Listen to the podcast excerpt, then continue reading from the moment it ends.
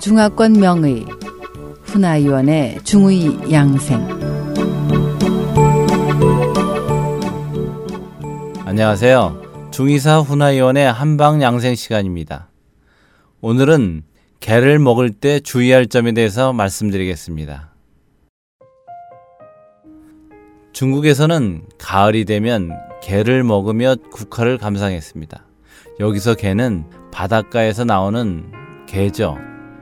본초 비유에 따르면 게는 짜고 차서 열을 없애고 뭉친 것을 풀어주며 혀를 흩어지게 하고 경락을 소통시킨다. 또한 뼈나 힘줄을 이어주고 옷으로 생긴 부스럼을 없앤다고 되어 있습니다. 게즙을 바르면 옷 부스럼을 치료할 수 있는 거지요. 하지만 개는 성질이 매우 찬 편이라 위를 차게 하거나 또한 풍을 유발할 수도 있습니다. 또한 개는 낙태를 유발할 수 있습니다.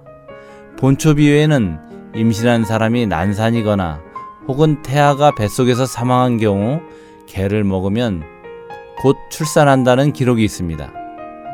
또 어떤 의서에서는 개는 한약재인 현개를 피한다고 합니다. 현개는 원래 두통 치료에 쓰이며 풍이나 감기 등을 치료하는 처방에 널리 활용됩니다.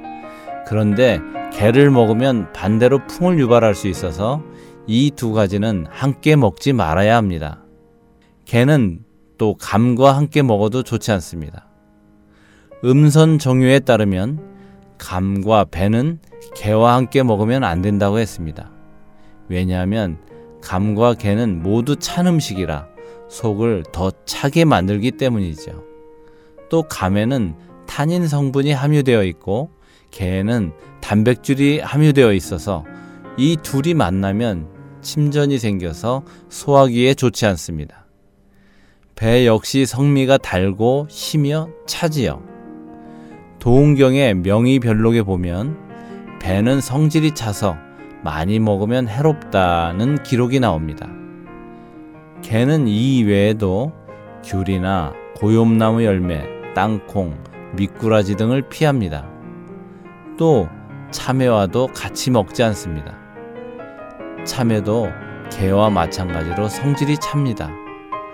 참외만으로도 여름철 더위를 풀고 열을 식힐 뿐만 아니라 달고 찬 성질로 소변과 대변을 잘 통하게 하는데 개를 같이 먹으면 설사를 하게 됩니다. 물론 변비로 고생하는 사람들에게는 도움이 될 수도 있겠네요. 가을철 개는 기름기가 많고 암컷은 해황이라고 해서 알이 많습니다. 수컷의 생식선에는 지방이 특히 많은데 이를 먹으면 신이 허한 것을 보충하는 효과가 있습니다. 하지만 너무 많이 먹으면 콜레스테롤이 많아서 동맥경화를 유발할 수 있습니다. 그 외에 게살에는 세균이 번식하기 쉬워서 식중독에 걸릴 수 있는데 이럴 때는 연뿌리를 찧어서 따뜻한 술과 함께 마시면 해독될 수 있습니다. SOH 청취자 여러분 안녕히 계십시오. 다음 주 이 시간에 다시 찾아뵙겠습니다.